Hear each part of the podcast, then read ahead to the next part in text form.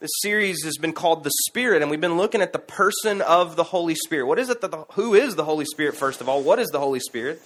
And then out of that, what is it that the Holy Spirit wants of me? What is it that the Holy Spirit can do in and through me? And so, Pastor Justin and I are going to try to wrap this series up today and really bring some clarity to our responsibility as carriers of the mission of God and carriers of the Spirit of God. And, and, today's message is called the Spirit of Witness. But over the last four weeks, we've really looked at a lot of different things. But I wanted to kind of summarize, really recap what we've been looking at for those that may not have been able to join us. I know it's summertime and you're vacationing and traveling and it, sleeping in and lake and all kinds of stuff. But over the last four weeks, we've looked at really four guiding principles about the Holy Spirit. The first week, we kind of took an overview and we talked about the Holy Spirit is at work throughout the entire scriptures, entire Bible. We looked at the Holy Spirit in the book of Genesis, uh, hovering over the chaos and formlessness of creation in Genesis chapter 1. The second week, we talked about the fact that the Holy Spirit really works through individuals so that the church can be better. And what I mean by that is we talked about spiritual gifts. We talked about each, each believer has the opportunity uh, and really has been gifted by God to play their part in the, the orchestra that is the community of faith, to really position themselves to be used by God so that collectively we're better than we are individually. As we talked about that. Pastor Mark, our senior pastor for both of our Mount Paran North locations, came on Father's Day and talked to us about the Spirit really positions us to be able to look to God as Father. He looked at the book of Romans and he looked at the story of the prodigal son and showed us that really the Spirit allows us to look to God the Father and cry out, Abba Father, this daddy, this very intimate phrase, this intimate term of understanding who God is and who God is in us. And then last week we looked at the spirit of baptism. We looked at the baptism of the Holy Spirit, and we really tried to understand that through salvation and the baptism experience, that the presence and the power, everybody say and. The presence and the power of God and the power of the Spirit is available to us through the person of the Holy Spirit. And so we've covered a lot We've really looked at a lot of different things, and my hope is that during this series, and I think the stories that we're receiving really bear this out, but the, the, during this series, we've really learned a lot more about the Holy Spirit. I know most people in the room, even though you might have heard about the Holy Spirit, you, you've been in some way exposed to who the Holy Spirit is. The Holy Spirit is still a very difficult topic and a difficult person, a difficult identity to understand. And, and for many that weren't raised in any type of charismatic or Pentecostal tradition, the idea of the Holy Spirit and the Holy Spirit interacts with me and maybe works in me and works through me. That's a weird, kind of freaky thing. And, and so hopefully we've been able to somewhat demystify that and understand a little bit about that. But I said last week, you can't demystify everything about the Holy Spirit. There is a, a supernatural part to this that just cannot be explained away. And so my hope today and throughout this whole series has not been that we would we would just refine everything down to simple truths and simple statements, but that really we would have a, a, greater understanding that God, this incredibly big God that we may not be able to see, we see his handiwork through the work of the Holy Spirit in and through us. And so today, Pastor Justin and I are going to try to wrap this series up by looking at the spirit of witness and we, we find the rationale for that in Acts chapter 1, verse 8. We've spent a good bit of time in the book of Acts. It's a great place in Scripture to really find the work of the Holy Spirit. So if you got a Bible, you can flip with me to the book of Acts. We're going to spend a lot of time in Acts a lot of time in Acts chapter 1. But this is really the rationale uh, and the bottom line of today's message. This is Jesus talking to his disciples after the resurrection, right before he's taken back to heaven to be with the Father. And this is what it says. But you will receive power when the Holy Spirit has come upon you, and you will be my witnesses in Jerusalem and all Judea and Samaria and to the ends of the earth. But you will receive power when the Holy Spirit has come upon you, and you will be my witnesses. So, what does that look like for us? Well, I think it can look like a couple things. You will receive power when the Holy Spirit comes on you, and you will invite your friends to church, right? No, that's not what it says right here. It doesn't say you will receive the power to invite people to Sequoyah High School on Sundays. Though I think there's probably a part of that can be a part of your witness experience, that is not what this says. It also does not say you will receive power when the Holy Spirit comes on you and you're going to win thousands to the kingdom of God by confronting sin and walking up to people and saying, You are a sinner damned to hell and you're going to turn or burn right now in this moment. I'm going to lead most of us in this room probably will never have that kind of experience. If you do, please tell me. That would be awesome to hear how God worked in that moment, but that's not necessarily what's being said here. You know, I've, really confronted a lot of my inner demons during this series. I grew up in church, I grew up in Pentecostal church, and so there's a lot of things that I was taught or experienced and just kind of through the process of osmosis, just kind of took on as, hey, this is, I guess, what I believe. And, and over the last 10, 12, 15 years, some of that has really begun to flesh out and try to figure out, do I really believe it? But I, remember learning about evangelism when I was a kid learning about witness, learning about what it was that I was supposed to do. It wasn't always tied to this verse, but it was it was centered around a lot of things, and some of these are effective tools in certain contexts.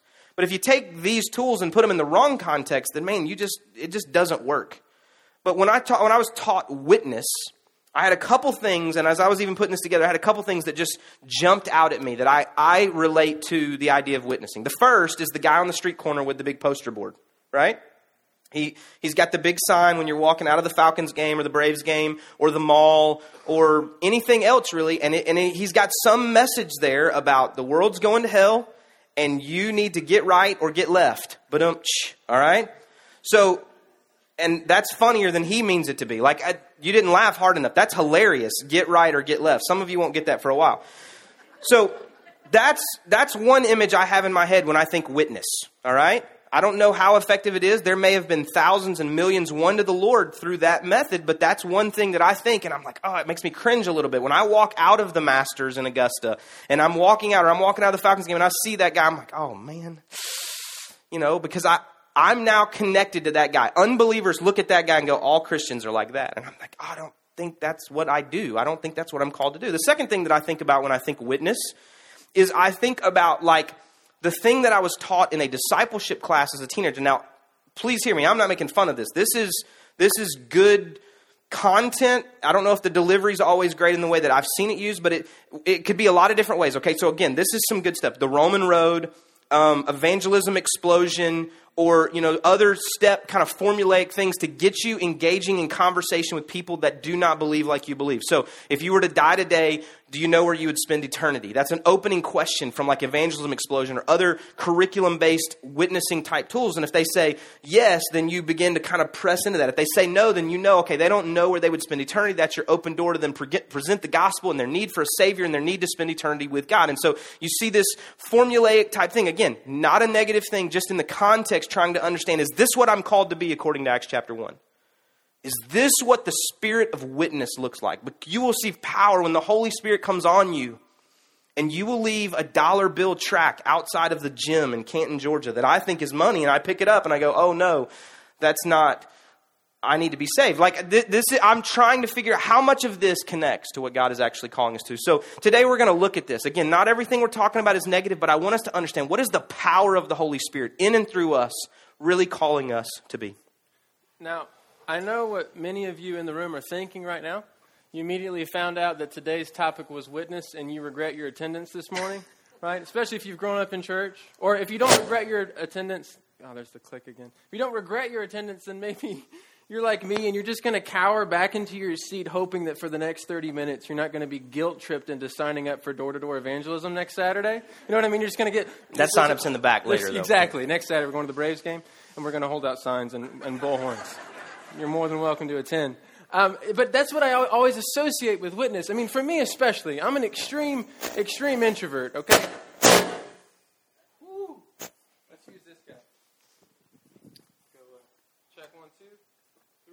Four, five. Awesome.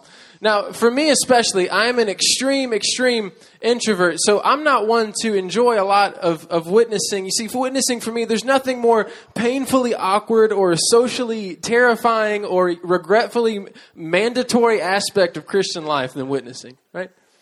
Because there's something about it that pulls me out of my comfort zone. I mean, just to hear the word witness, my mind is flooded with partially suppressed memories of like heart pounding, dry mouth terror being in a public place performing a pantomime skit. if you know exactly what I'm talking about, if you grew up in any youth group whatsoever, right? This whole feeling that they're going to find some highly dramatic Christian song. It can never be like, Lord, I lift your name on high. It can never be how great is our God. It's got to be something that's eerie and loud and long right? And for whatever reason, I was always selected to be Jesus in these skits in high school.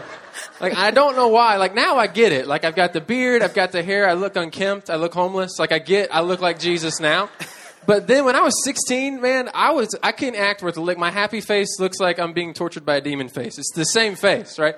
Yeah, but I was always selected, and Jesus always has the main roles, right? I just wanted to be the drug dealer one time in the skit. You know what I'm saying? If those of you that have seen these skits, there's always like bad people that do bad things. They show up for 15 seconds, and then Jesus kind of swats them away, and they're gone. Why can't I be that guy? I've always got to be Jesus. So it's either I have memories of that. I have memories of, of handing out these highly dramatic tracts, as Jeremy's talked about, they can never be like, Jesus loves you, consider a wonderful relationship with him. They've always got to be like, if you were to step out of your house right now and a blood clot were to travel from your leg to your brain and you die a sudden and painful death, where would you go, heaven or hell? And it's like, why can't we just hand out something that's, that's nice and kind to people, right?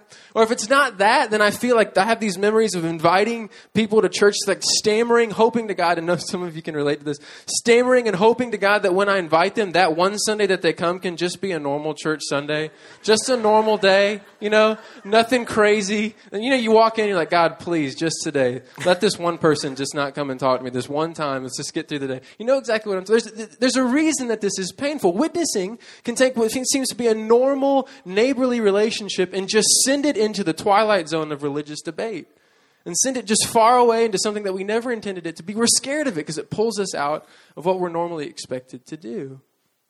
But this morning, I want us to re examine it, as Jamie said. I want us to look at it in a different way. I want us to move away from witness as obligation, as task, as something we don't do enough, as guilt ridden, just bad thing, and into this understanding of it as beautiful, organic, lively, dialogical, surprising, empowered activity.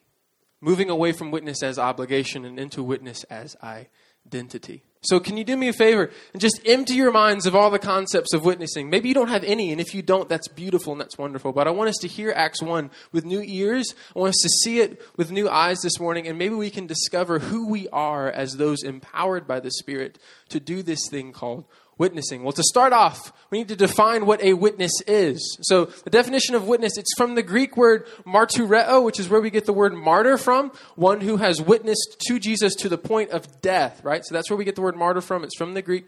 But it means in the Greek, just very simply, to confirm or attest something on the basis of personal knowledge or belief, to confirm or attest something on the basis of personal knowledge or belief. So think about this for a moment. It's taken straight from the court of law setting such that when we see just in the it, it, was the same in the ancient world as it is today when somebody is on trial there are witnesses that go before the, the jury and tell them this is what i saw and this is what i experienced with relation to this event and then based on the witness's testimony they decide whether the, the event happened or not or whatever um, whether the person committed the crime or not. It's the same in the ancient world. So it's it's somebody that's standing before a group of people and saying, "This is what I saw. But you know, in order to be a confirmed witness in the court, you have to have actually seen something, right? For example, in the George Zimmerman trial, which the American nation is obsessed with right now, regrettably, but they're, they're just obsessed with this trial.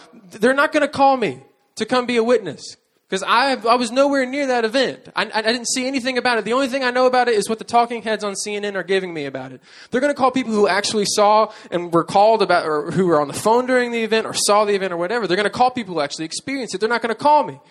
Well, the same thing happens with respect to bearing witness in the world with respect to Christ. We have to, in order to bear witness, we have to have actually witnessed something. This is so fascinating. If we look in the book of Acts together, Acts chapter 1, go to the beginning. You just turned to Acts 1 8. At the beginning of the book, it says this. For those of you who don't know, Acts is a, it's the second part work of a two part work that Luke wrote. Luke wrote the Gospel of Luke, and then he wrote the Gospel, uh, not the Gospel, but the book of Acts, and both of them are kind of one work together. Luke wrote the story of Jesus with the church in mind, and the story of the church with Jesus in mind. And so at the very beginning of Acts, he says this In my former book, Theophilus, I wrote about all that Jesus began to do and to teach until the day he was taken up to heaven after giving instructions through the Holy Spirit to the apostles he had chosen. Get this. After his suffering, he showed himself to, the, to those men and gave many convincing proofs that he was alive. He appeared to them over a period of 40 days and spoke about the kingdom of God. Notice what the apostles are not doing. The apostles are not like, you know, I have a hunch that Jesus is probably around somewhere. He was such a good man. He was so close to God. He's kind of alive in our hearts. So let's just go out and talk to people about what we think. He's probably alive. I don't know where he is, but he's probably no. They touched and they ate with and they spoke with and they heard from the resurrected Lord. And so they had something to bear witness to. They actually witnessed Jesus and so they could bear witness to Jesus in the world. And it's the same thing for us today. I think some of the problem with our witnessing is not so much that it's just uncomfortable or it's awkward or whatever, but I wonder if we have something that we're even bearing witness to in our own lives. Have we encountered the resurrected Jesus? Have we experienced his presence? Have we been transformed by them? Do we have stories to tell? If not, then witnessing is just this dry, rote, memorized process. But if we have stories, ah, then we can bear witness because we've actually witnessed to something with respect to Jesus. Does that make sense? And so if you haven't had that experience, that's okay. Just open up, that we need to open up our hearts and say, Jesus, if I don't have a story, give me one and then we can walk through the world and have it. And I'm not saying that all of our stories have to be, you know what, I woke up in a brothel with a needle in my arm, and then Jesus saved me and I gave my life to him. If that's your story, that's beautiful. But for people like me, that I, I don't have that kind of a story, but I have your stories. And I have stories of a transformed heart. And I have stories of, of seeing people healed, and I have stories of seeing people's lives changed and people's uh, being provided for, and people's marriages being turned around, and their kids being reconciled. But I mean, I have stories to tell, friends. Do we have stories of Jesus? Do we have something to bear witness to about him? Because that's the power of the witness. It's in the narrative, but it's not just in our personal stories, right? Notice what Jesus teaches them about in this in this verse right here. It says, um, "He appeared to them over a, por- a, period of forty days and spoke to them about the, what the kingdom of God." Now, the kingdom of God is the implication of Jesus's uh, resurrection for the disciples personally. So it's not just about Jesus saved me, but it's also about, okay, if Jesus saved me and if Jesus has done these beautiful things in my life, then that must mean that Jesus is doing beautiful things in the world at large. Does that make sense? That means that there's a purpose to history. The resurrection means that God's kingdom is irrevocably invading this one. That means that all of the world is headed toward restoration, which Jeremy's going to talk about in just a minute. So if that's where all the world is going, and if I can believe that, well, then my bearing witness is not simply this is my story, but it's also this can be your story too, because Jesus does this throughout the world. Do you see my point? And so it's, it's bearing witness to Jesus in ourselves and Jesus in the world, and that's the content of our witness. Maybe we can summarize it this way. With respect to Jesus, to witness is to show in word and deed. So it's not just speaking, but in word and deed that we have encountered the risen Christ. We witness to the reality that in Christ, God is making all things new. Our stories are microcosms of the, of the larger cosmic story at play of God making all things new because he makes us new and vice versa. So that's what witnessing is. It's bearing, it's bearing witness in word and deed to having encountered the resurrected Jesus. But notice today's message is not witness, it's spirit of witness. So we're going to talk about what is the Spirit's role in witness, and there's three things that we want to talk about. The first thing that we want to say about the Spirit's role in witness is this witness begins with the Spirit. Witness begins with the Spirit. Let's take a look at Acts chapter 1 again. In verse 4, it says this On one occasion, while he was eating with them, he gave them this command Do not leave Jerusalem, but wait for the gift my Father promised, which you have heard me speak about. For John baptized with water, but in a few days you will be baptized with the Holy Spirit. Now, I want you to catch this picture for a minute. Imagine today, you leave everything you have. You leave every family member you have. You leave every job tie that you have. And you go and you follow some rabbi through the desert for three years, okay? And you just, and you just kind of emulate your life after him, banking everything that you have. You've given up everything. You bank everything you have on the fact that he's the Messiah, right? And then, and then you watch as he suffers before your eyes, and all of your hopes and dreams are shattered as he is crucified. And you watch him die before you. Everything that you staked your life on now is dead. Okay? And then you're hiding out, afraid that the Roman soldiers are going to come and murder you. Bad news. But then three days later, you witness not just a resuscitated Savior. It's not just like it's not just that he woke up and had been asleep for three days, but a resurrected Savior. This is a Jesus like Superman, like passing through walls and stuff, like really cool stuff. So you witness a resurrected, a person in a new mode of being, right? And you realize that this doesn't just mean that Jesus is alive, but it means that all of human history has been altered in this single moment of the resurrection. That when Jesus stepped out of the tomb, all of the human narrative have changed in that moment, and that God's kingdom is irrevocably coming, right? So your, your mind is blown. You've seen somebody be raised from the dead and living in a new mode of being. And so you're ready. You got a story to tell. You've, got, you've encountered the risen Jesus. You're ready to go. And here's what Jesus says. They're eating together. And on one occasion, he goes, You know what I want you to do? And they're like, Yeah. What do you want us to do? And he goes, I want you to wait. What? I want you to sit here in this city and just wait. So you're telling me we've got the best news that the world's ever heard, and I'm just supposed to sit here and do nothing? Seven weeks between the resurrection and Pentecost. You know how long seven weeks is? Seven weeks ago today was Mother's Day. Okay? A little while ago. I mean, you can like in the in your mind, you'd be like, oh, "Was that really yesterday?" It's like it feels like it was yesterday, but in some ways, seven weeks is a long time when you've got news to share. So they have to wait seven weeks before they share this message. And what does it show? They have to wait for the Holy Spirit. Witnessing does not simply begin with our stories, but it begins with a spirit initiated activity. Such that one of the most beautiful and powerful things that we can do as God's people is to wait on Him for guidance. Now, I think the Spirit, uh, witnessing beginning with the Spirit, gets at a larger question of why we witness in the first place. If I were to ask you, why do we do this? Why do we put ourselves through the torture and the anxiety of approaching our friends and talking to them about Jesus? I think there's two common assumptions that we have about this. And the first is what I'll call, uh, David, you can throw up the next slide.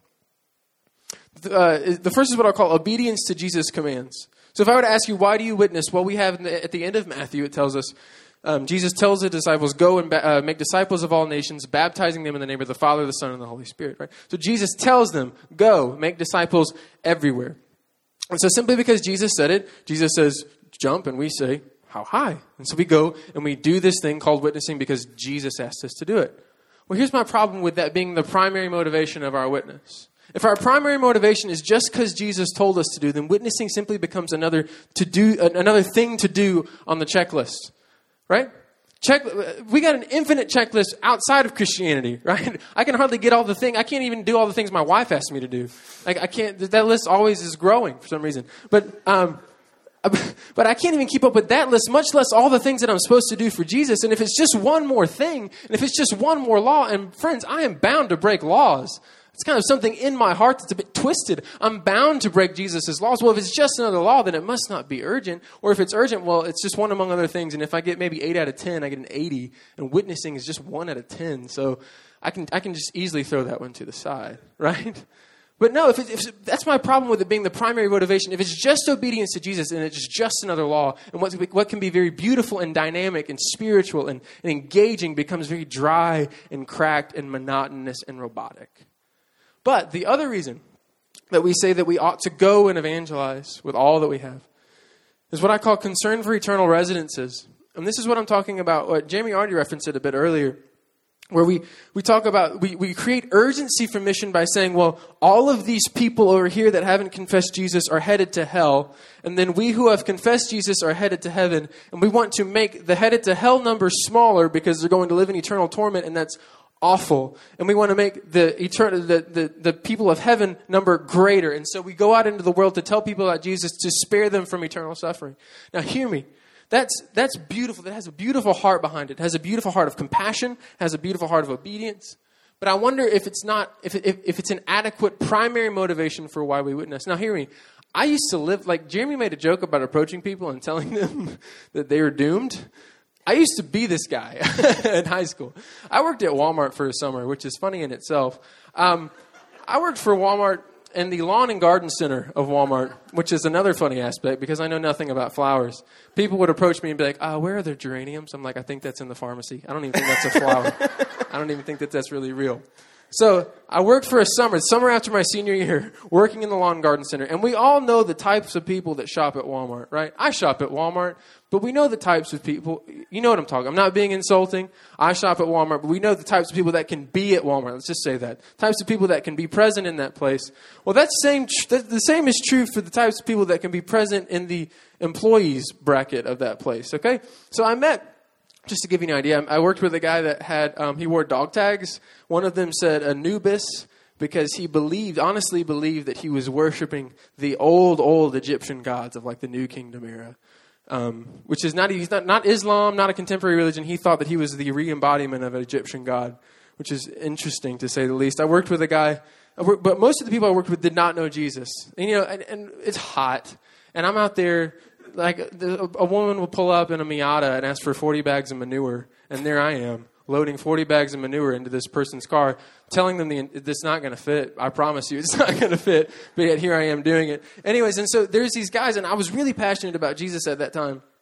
And I would tell them, you know, we get into conversations. They knew I was a Christian. And so this one time, I would start talking about, you know, why why do you believe in Jesus? Well, I love Jesus and all these kinds of things. And I was like, also, you know, what happens to those who don't believe in Jesus when they die? And he's like, yeah, you know, I, I grew up in church. You know, it's like the hell thing. I was like, yeah, have you have you like thought about hell before? They're like, no. I'm like, have you really thought about what it's going to be like? I was like, I want you to picture this with me.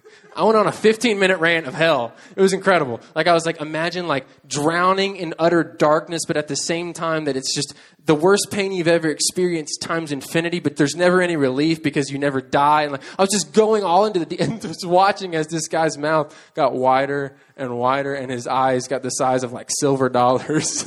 I left. Neither of them made a commitment to Jesus, but I left like I was like, yeah, I just did a good job. I just did it. I just showed them the hope of Jesus this morning. Like, but that was that was what I thought was going to be effective, and it was so pure and it was so good because honestly, too, if we if we really believed it, then that's true. We need to have compassion for people. and We need to share Jesus in an urgent way like that. I, I get that, but here's the problem with it being a primary motivation: two things, two things. The first is that if we look at the way that the witnessing actually functions in the book of Acts, it looks uh, that that model of being obsessed with heaven and hell or, or being the primary motivation at heaven and hell that, that doesn't work at all with the book of acts. You know how many times hell is mentioned in the book of acts? Zero. Hell hades fire all of it. It's mentioned zero times. You know how many times heaven is mentioned as a, as, a, as a place of eternal security for those who believe in jesus in the book of acts? Zero. You know what they're concerned with they're concerned with having encountered the resurrected Jesus in the here and the now and what it means for the here and the now, friends. They saw that Jesus was enough. You know, so, what's so interesting to me? So, the first thing is it doesn't look biblical. And the second thing is that to play up heaven and hell, in my opinion, shows implicitly shows people that really Jesus isn't enough to persuade people to follow Jesus. That is, if I have to approach somebody and say, Do you want to spend eternity in hell or eternity in heaven? They're going to say, Well, probably heaven. Well, Jesus is your golden ticket.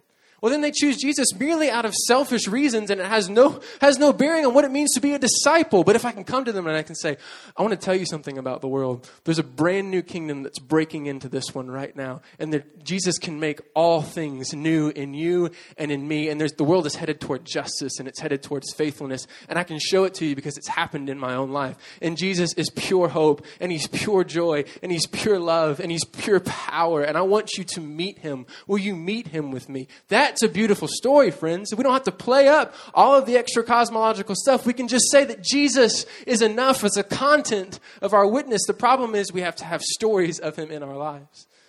Does that make sense? I'm, i know I'm probably stepping on toes, and I'm, I'm not trying to. I'm not trying to. But so if these aren't the if these aren't the two primary things, if it's not obedience to Jesus' command, and if it's not concern for eternal residences, those can be like reasons B and C or two and three. What's the primary reason? I want to show you something beautiful. I want us to walk through the book of Luke together, not walk through it entirely. I just want to show you some passages. To show you, uh, Jeremy already talked about how the Spirit of God is constantly present in the scriptural witness, right? From creation through Israel to Jesus to the church to the end of the age. Spirit is constantly there. Well, I want to show you some verses. I want to show you, oftentimes I think we think of Jesus as kind of Superman. Right, they kind of just woke up and he's like, I am the Messiah and I will go do these things because I'm Jesus. Um, but I want to show you how integral the Spirit of God was in the ministry of Jesus. That, that is, Jesus' utter dependence upon the Spirit. It's really beautiful. So I want us to walk through some passages together. The first one, Luke 135. This is when Mary conceives Jesus. It says, the angel answered to, to Mary, the Holy Spirit will come upon you, and the power of the Most High will overshadow you. We see the Holy Spirit present in the ministry of Jesus prior to his even prior to him being born, prior to him being conceived, right?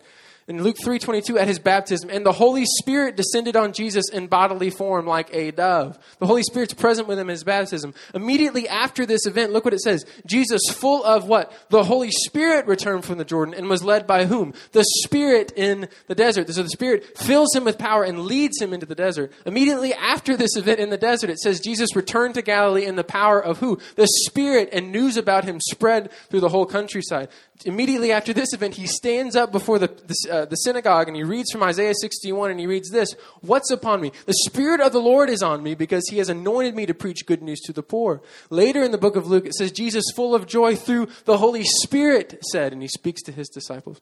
Go to the next slide. After giving instructions through the Holy Spirit to the disciples that he to the apostles he had chosen. And this is one of my favorites, Acts 2:33. This is Peter speaking about Jesus after Jesus has ascended. And it says, "Exalted to the right hand of God, Jesus has received from the Father the promised Holy Spirit and has poured out what you now see and hear." And one final one in Acts chapter 10. Uh, there we go how God anointed Jesus of Nazareth with the Holy Spirit and power, and how he went around doing good and healing all who were under the power of the devil, because God was with him. Do you see how integral the Spirit is? Jesus didn't just wake up and was like, I'm the Messiah. I'll just go and do these things. No, the Spirit of God is constantly with him, empowering him and giving him guidance and giving him direction and leading him toward the cross and resurrection. The Spirit is the one who resurrects him from the dead, and the Spirit of the one is the one who continues his ministry through the church. So what does that mean? What am I saying? Why do we witness? We don't witness merely because of obedience. We don't witness merely because we're concerned about heaven and hell population figures. We witness because the Spirit of Jesus, the same Spirit that guided and empowered the ministry of Jesus, is now inside of us. And that Spirit is now empowering us to replicate the mission of Jesus wherever we are. So we witness merely because the Spirit of God is in us. To be filled with the Spirit is to engage the mission of God in the world. To be filled with the Spirit is to be one who performs the mission of God, the mission of Jesus in the world world, it's that. It's a knee jerk reaction. To be filled with the Spirit is to be told by God that we are His witnesses. Does that make sense? We, it's moving away from, from witness as obligation and stepping into witness as identity. We, we are filled with the Spirit of Jesus, and so we enact His mission in the world. Maybe we can summarize it this way Our witness is not motivated by an obligation, but by an identity grounded in the Spirit of Jesus. As we are filled with that Spirit, we are compelled to embody Jesus' mission in our world. So, witness begins with the Spirit. And for my second point, uh, and not too much longer, um, witness is led by the Spirit. So, witness begins with the Spirit, and witness is led by the Spirit. If we look in Acts chapter 1, uh, verse 7, this is what it says Jesus said to them, It is not for you to know the times or dates the Father has set by his own authority, but you will receive what? Power when the Holy Spirit comes on you, and you will be my witnesses in Jerusalem. I think, uh, as Jeremy has already said, we, we, we focus so intently on our method. Like it's like uh, I'm, I'm more of a confrontational type person, so I'm going to hand tracts out and I'm going to go door to door. Or maybe I'm more of a lifestyle person and I'll just embody morality in my workplace, and hopefully somebody will come and approach me and ask me why I'm such a good person. Um, it's, it's not me, it's Jesus. That's why I'm so good. And then um, if it's if, if, maybe you're not a lifestyle person, maybe you're more of a relational person. You'll kind of get to know somebody. Whatever it is, we get so caught up in method. But here's what's so beautiful about the way the Book of Acts portrays the Spirit of God: is that the Spirit of God is portrayed as one who not only gives impetus for mission, not only who sparks mission, but also gives enablement for mission. That is, allows us to even do spectacular things for Jesus, so that in by the Spirit we are empowered to do Jesus' ministry, as I've already said. But what does that look like? Does that mean that we can go around like healing people and exorcising demons and prophesying? Sure. But we can also be morally transformed and be ones who, are, who show Jesus love and show Jesus compassion in ways just like Jesus. And so I think this is very, very significant. I think it's beautiful because it shows us that the Spirit enables us to do things we cannot do without the Spirit. And we see one of my favorite stories is in Acts chapter 4. And it's the story of Peter and John. They've just healed a crippled person, and the Sanhedrin, the Jewish leaders, bring Peter and John before them. And this is what they say By what power did you heal this man? And Peter gets up and like it says, filled with the Holy Spirit with this great boldness. He gives this great speech about it's only by the power of Jesus that we're saved, which is this beautiful idea. And it says this very cool verse. It says that the religious leaders saw with what boldness they spoke and realized they were just ordinary men, but they took note that they had been with Jesus.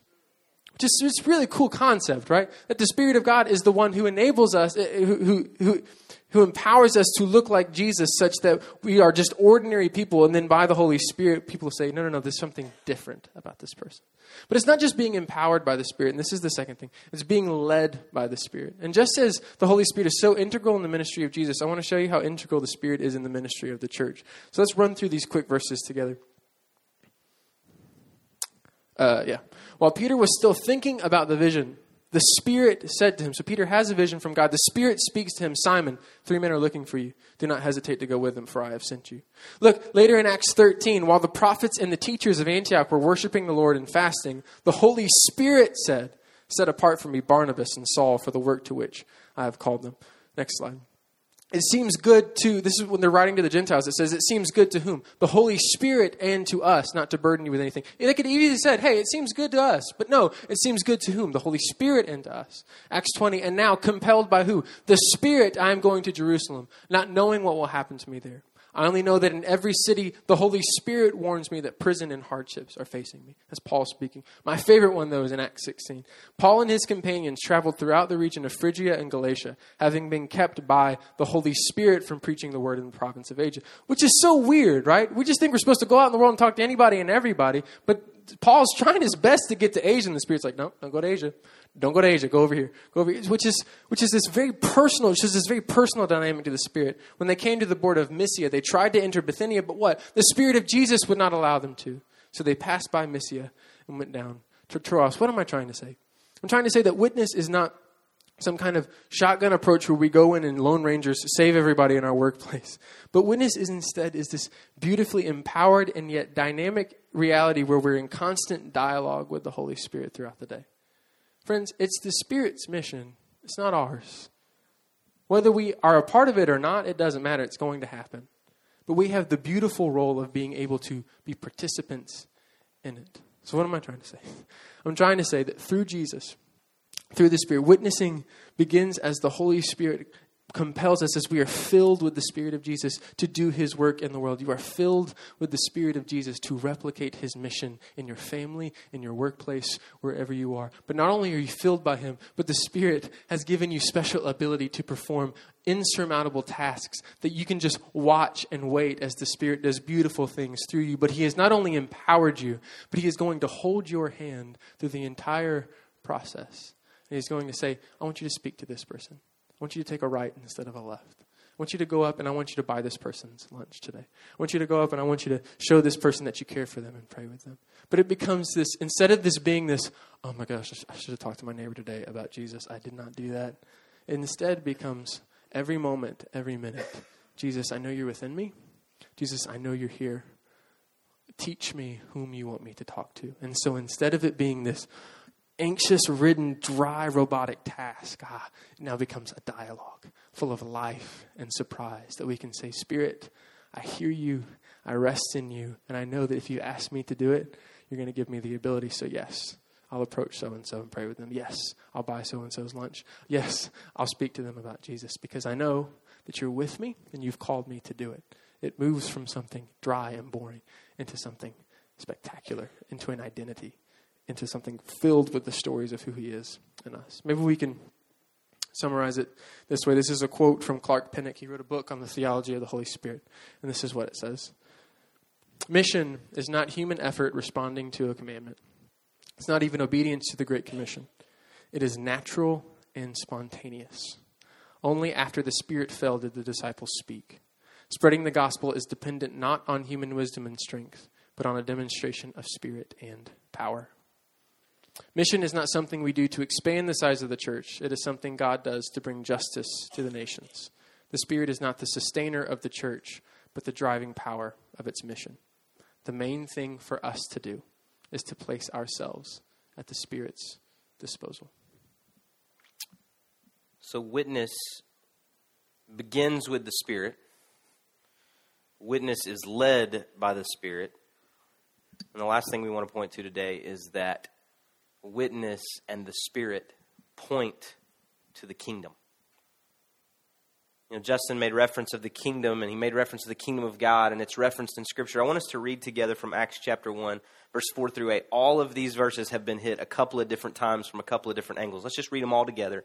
Acts chapter 1, 4 through 8. It says, On one occasion, while he, Jesus, was eating with them, he gave them this command Do not leave Jerusalem, but wait for the gift my Father promised, which you have heard me speak about. For John baptized with water, but in a few days you will be baptized with the Holy Spirit. Then they gathered around him and asked, Lord, are you at this time going to restore the kingdom of Israel? And he said to them, It is not for you to know the times or the dates the Father has set by his own authority. But you will receive power when the Holy Spirit comes on you. You will be my witnesses in Jerusalem, in all Judea and Samaria, and to the ends of the earth. So Jesus has been resurrected. He's meeting with his disciples. He's talking to them. There's relationship there. He's showing himself to them. And then he gives them that clear instruction just wait. Wait on the Holy Spirit. Wait on the gift that the Father has promised. And what do they do? And I, I make fun of the disciples so much. I don't mean to because I'm sure I would mess it up just like they did. But they hear about this incredible gift of the Holy Spirit. And what do they ask? Is now when you're going to restore the kingdom of Israel? Is now the time? I mean, are you restoring the kingdom now? Now, this is not the same kingdom idea that we've even been talking about today. This is not the same kingdom idea that they even came to realization later in the book of Acts and we see written about throughout other parts of the, the later New Testament letters. They really did think that Jesus was a literal king coming to establish a literal kingdom on earth in that day to release the oppression of Rome off of them in that day, in that moment. And what the resurrection of Jesus showed to them is that there's a bigger story going on than the things that you think about your current condition. There's a bigger story than you worried about Rome and its oppression on you and the people you know. And so he's pointing to them and they're asking this question and they're saying, he's saying, wait on the Holy Spirit, wait on the gift that the Father is sending to you. And they say, great. I'm assuming then the gift means that you're going to establish your kingdom today. Is now the time that you establish the kingdom of Israel? And then Jesus turns the conversation away from that question and points it back to them. And he says, Don't worry about the time. The Father knows the time. Don't you worry about that. But you will receive power when the Holy Spirit comes on you to be my witnesses in Jerusalem, Judea, Samaria, the ends of the earth. And so, what he does is he takes their focus off of changing the, the, the circumstantial, the, the earthly conditions that they're worried about in that specific moment, and he points them to the larger kingdom story that exists in the kingdom of God. It's what Justin referenced. Not only were they exposed to the resurrected Jesus, they were exposed to the truth that the resurrected Jesus means that all things are being made new. Not just the kingdom of Israel in that moment, but that the entire earth is being made new under the power of the kingship of God. And so you and I have that same ability. You and I, through the scriptures that we have access to, through the stories, the incredible stories that we hear from people in our lives, the incredible interactions that some of us have had with this resurrected Jesus in our own life. We've been exposed to the resurrected Jesus. We can give witness to that. And then we can also give witness to the coming kingdom that speaks to the reality that all things are being made new. The kingdom of God is the rule and reign of Jesus Christ here on the earth. And so we point people to the reality that that day is coming. A, favorite preacher of mine says it this way It doesn't take any faith for believers to look at the world and say, the world is dying and decaying and falling apart and going to hell and everything's terrible. It doesn't take any faith to do that. All you have to do is open your eyes and look outside and you see it. But it takes incredible faith to look at the condition of the world and to prophesy to the darkness that the light is coming. That's witness. Witness is looking at the darkness and saying, This is not all there is. All things are being made new. So, how do I do that? I can't just stand and scream it and yell it. I don't know that that's the most effective way in that moment unless I am led by the Spirit, empowered by the Spirit in that moment to do that in that specific context. But I do believe that it's how am I being led by the Spirit to proclaim the good news of the coming kingdom that all things are being made new? I want to read, Justin referenced Clark Pinnock a minute ago. It's an incredible book. It's called Flame of Love. It's a theology of the Holy Spirit. And I'm going to read some excerpts here from pages 141 through 147 if you want to check the resource. But this is what it says. So you'll see dot, dot, dot. I'm skipping ahead. Here's what it says God wants a community that, like Jesus, gets caught up in the transformation of the world. We are saved not just for our own benefit, but to become disciples of Jesus who bear witness to and embody the coming kingdom. The challenge facing the church is not theory, but practice. Not so much showing that Christianity is intellectually plausible as enacting the gospel and recognizable signs of the kingdom. The goal is world transformation. See, I am making all things new. Revelation 21 5. The church, filled with the Spirit, is agent of God's coming kingdom and sacrament of the world. God touches the world when the church speaks the truth, proclaims good news, performs Jesus' actions, identifies with pain, builds community, shares, and forgives. We are neither optimistic nor pessimistic about the world, but wait in hope, serving the Lord. You don't testify about the coming kingdom by telling people how cool your church is. You don't testify about the coming kingdom by even yelling about what hell may look like to people that work in the lawn garden center at Walmart. You recognize the leading of the Spirit in you. You, you follow the promptings of that Spirit. You listen to the voice of the Spirit. And you expose people to the reality of the kingdom by the way that you live with hope. The way that you live with hope. Because, see, Justin talked to us about what a witness is, and a witness is someone who stands and tells what they saw, what happened. But by faith, we have this really cool opportunity to be witnesses, not just of something that's already happened, but of something that's going to happen. We get to witness the resurrected Jesus. It happened, it was real. We can prove it. It's transformed my life. And not just that, I'm also witness to something that is yet to come. Because it's yet to come, I have hope that no matter what I see with my eyes, no matter what's going on around me, I have hope that God is continuing to make all things new. And so, how do, how do I do that? How do I be a witness in my life? What do you do? What, what do you do for a living? Where do you kind of hang out during the day? I think that you are a witness as a stay at home mom in the way that you transfer hope to your children.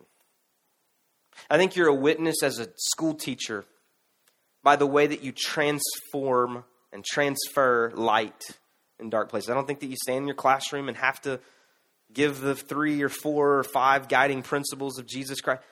I think you do some of what many of you already do. You just transfer hope. You shine light in darkness.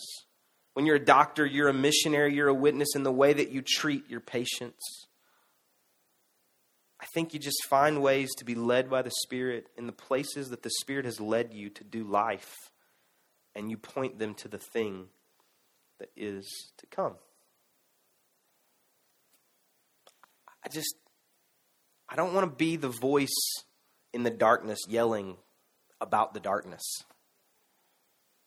I want to be the light in the darkness that points people to hope.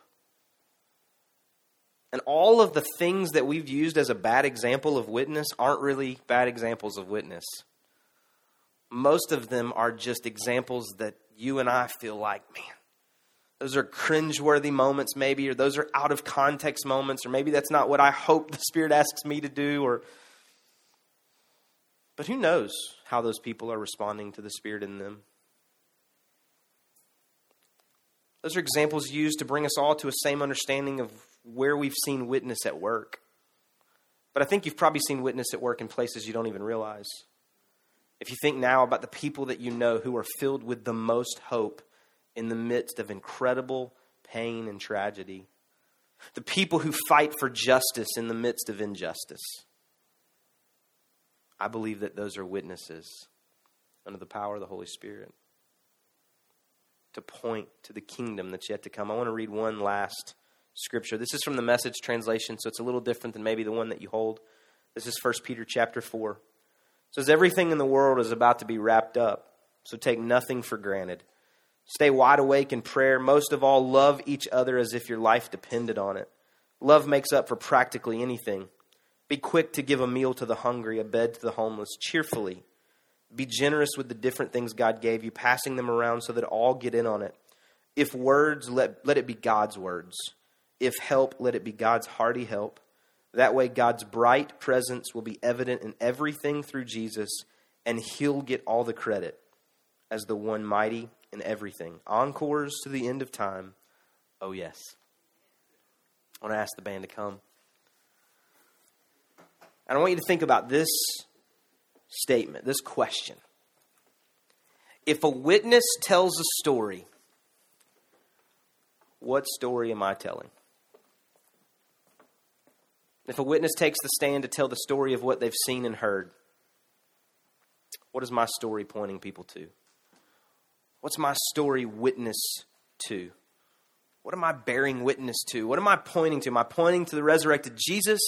Am I pointing to the kingdom that is to come? Am I pointing at the darkness to remind people that the world is falling apart? What is my witness? Am I open to being led by the Spirit, empowered by the Spirit to point to the kingdom? The rule and reign of Jesus Christ here on the earth where all things are made new. Am I open to that? If a witness tells a story, what story am I telling? But you will receive power when the Holy Spirit comes on you, and you will be my witnesses. I want to be a witness. I, and, and I don't know I don't know the results of that. I don't know how many people will pray the sinner's prayer in front of me. I don't know how many people will be led to the Lord through that, but I just I want to recognize that the Spirit can use me to tell a story. To tell a story of the resurrected Jesus, which means that even the power of death isn't more powerful than the power of God. And later in the New Testament, we're told that the same Spirit that raised Jesus from the dead lives in me and you. We have access to the power that speaks to the truth that all things are made new. I've said for a while, we, we opened this campus because there were 85,000 unchurched people within seven miles of this high school. I would love to personally talk to all 85,000 and invite them to church and that's let's keep doing that. That's great. But I think even greater than that, how can we together be witnesses under the power of the Holy Spirit to actually tell a story that no matter what we see around us, this is not the end. All things are made new. Want you to do something for me. Lance and the band are going to kind of just sing a chorus. They're going to sing a little piece of the song we sang earlier. I just want you to close your eyes just for a moment. Nobody's looking around. You just got your head bowed, your eyes closed there, and you're just. I just want you, if you would, just to, just to search your heart. I mean, just ask yourself several kind of questions. You can rephrase them however it best fits you. But am I open to being led by the Spirit? Do I really live in a way that says that I'm empowered by the Spirit? Or am I kind of empowered by my own things and what I want to do? And if a witness tells a story, what story am I telling? Am I pointing to the kingdom? Am I pointing to the rule and reign of Jesus Christ? What is my life telling? What is my life showing? Just think about that.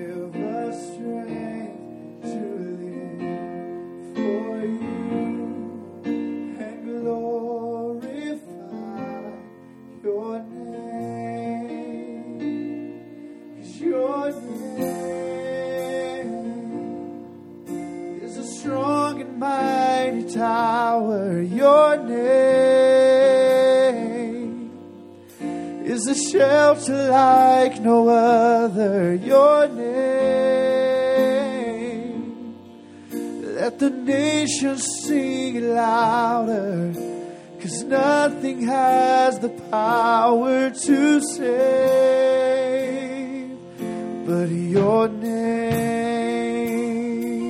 I want you to stand with me as we pray today.